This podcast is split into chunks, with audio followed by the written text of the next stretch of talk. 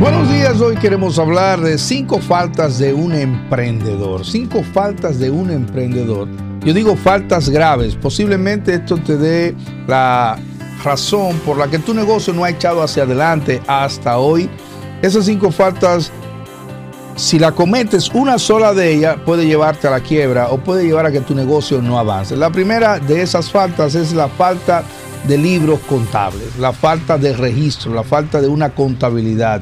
Muchas personas no entienden que lo que no se mida, no se mide, no se mejora. Si usted no puede medir algo, usted no puede mejorarlo. Así que si usted no sabe cuánto gasta, si usted no sabe cómo lo gasta, si usted no sabe cuánto se está ganando de manera bruta y de manera neta, lamentablemente su negocio no puede avanzar.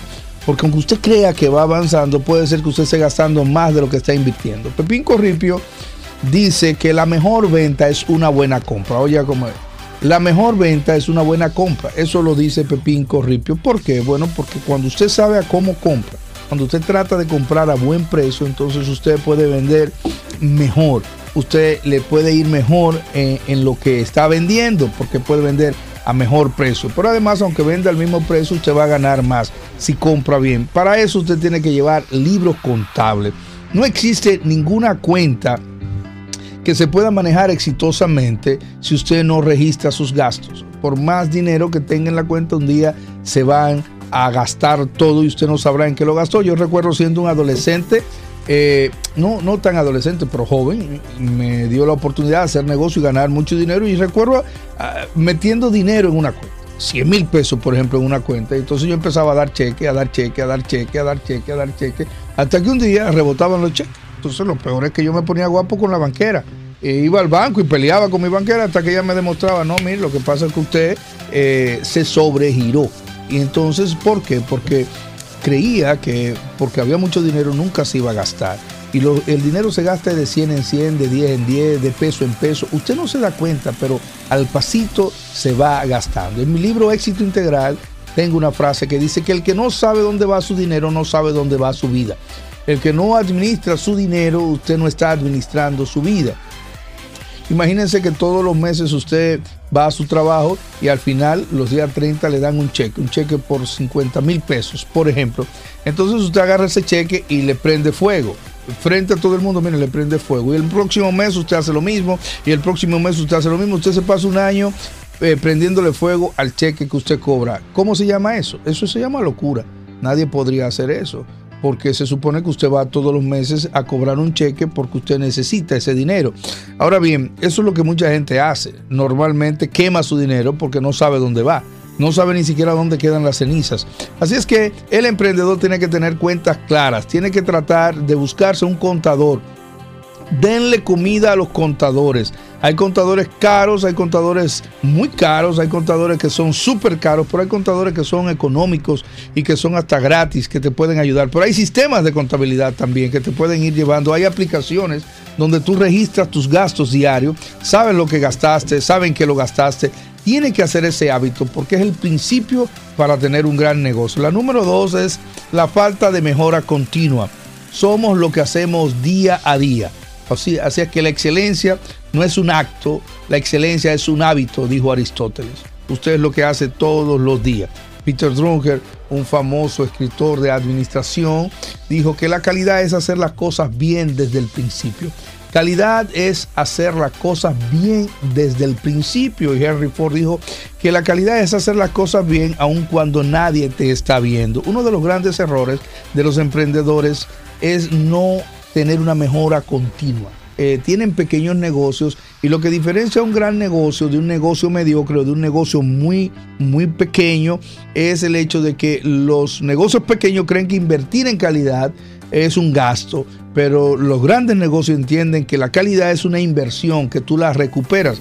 Yo tenía ahora mismo, me estaba comiendo una galletita, unas galletitas que se llaman trofeo, ¿verdad? Y otra que se llaman geo y otras galletitas, y así tienen como 20 nombres. Todo eso es imitando a unas galletitas americanas que se llaman Oreo.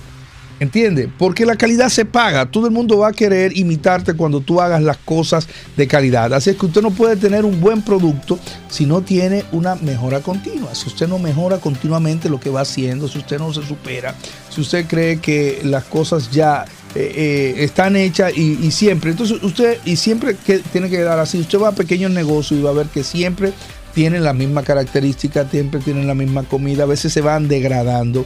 Pepín Corripio dice que la tendencia natural de cualquier negocio es a la quiebra.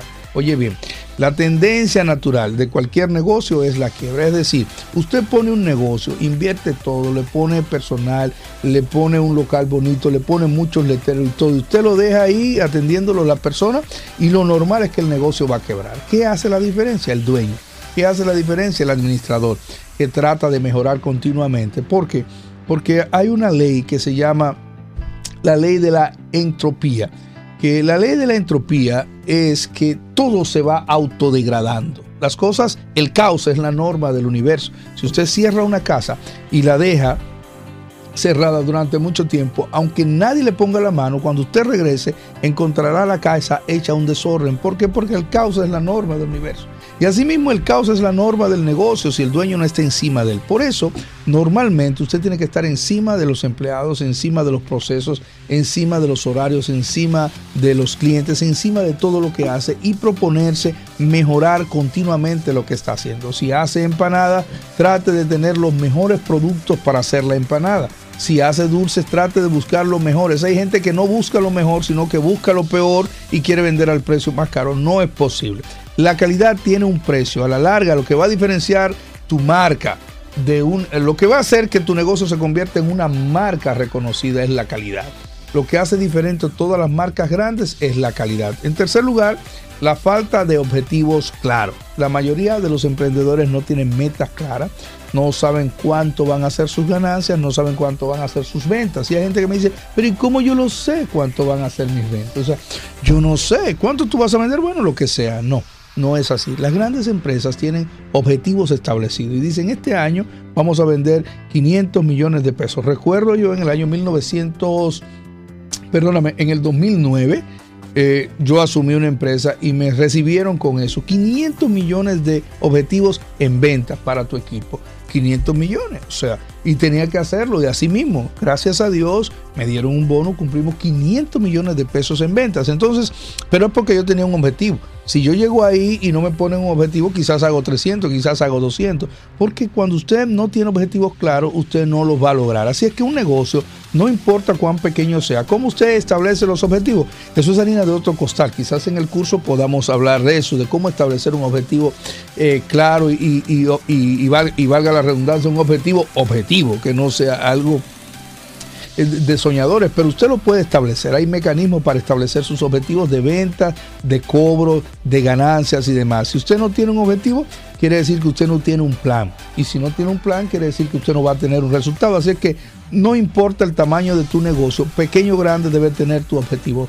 En, en cuarto lugar, otra, otra falta que tienen los emprendedores es la falta de disciplina férrea la disciplina es parte del negocio. Un negocio pasa a ser como un niño que llega un momento en que tú no quieres ni atenderlo, tú quieres que otro lo atienda. Por ejemplo, nosotros empezamos este programa aquí, muy bonito, usted lo oye, usted prende el radio y quiere que todos los días esté, pero yo estoy seguro que para Difo, para don eh, Juan Santos, para Moisés, para para Sancho Panza y para mí, hay un día que no queremos ni venir, créanmelo. ¿Por qué? Porque levantarse a las 5 de la mañana, es organizarlo todo, es prepararse. ¿Usted entiende? O sea, llega un momento en que usted pone los negocios y usted no quiere, o sea, ni siquiera abrir, pero la gente lo está esperando. Entonces hay que tener mucha disciplina para usted hacer que las cosas se cumplan. Si usted no tiene disciplina, sus empleados le faltarán el respeto. Si usted no tiene disciplina, su negocio será inconsistente y por tanto la calidad será inconsistente. Así es que